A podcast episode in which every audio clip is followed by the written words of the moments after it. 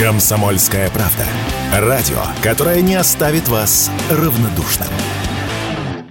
В Москве впервые заработала автоматическая дорожная камера, которая будет контролировать правила посадки граждан в общественный транспорт. Штраф полторы тысячи рублей, в частности, придет водителям, не уступившим дорогу пассажирам, которые переходят проезжую часть для посадки в трамвай. Камера фиксирует траекторию и скорость движения автомобиля и делает несколько кадров. Чтобы проехать без нарушения остановочную зону, выделенную ломаной желтой линией, автомобилисту надо следить за световой табличкой на заднем стекле трамвая.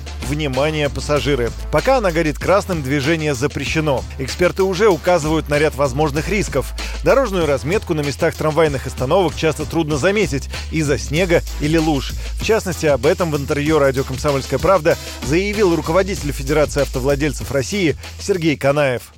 Зимой, ну скажем, разметка не в самом лучшем состоянии. Весенний-летний период, конечно, будет более понятно там, где нужно останавливаться. Хотя, в принципе, на сегодняшний момент, даже если отсутствует разметка, я так понял, что вот именно эта экспериментальная камера будет э, выносить штрафы, если автовладельцы, видя надпись «Внимание, пассажир» на задней части трамвая, проезжают дальше.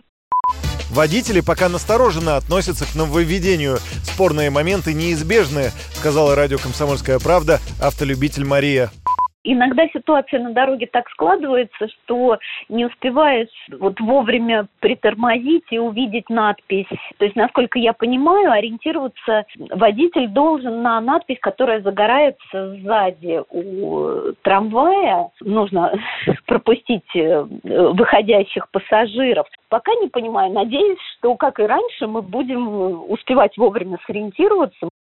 В Москве уже работает почти 4000 дорожных камер. Чаще всего автомобилистов штрафуют за превышение скорости, проезд на красный сигнал светофора и нарушение требований знака или разметки. Комплексы фото и видеофиксации постоянно обучают новым возможностям. Так, в сентябре прошлого года они начали отмечать непристегнутых пассажиров.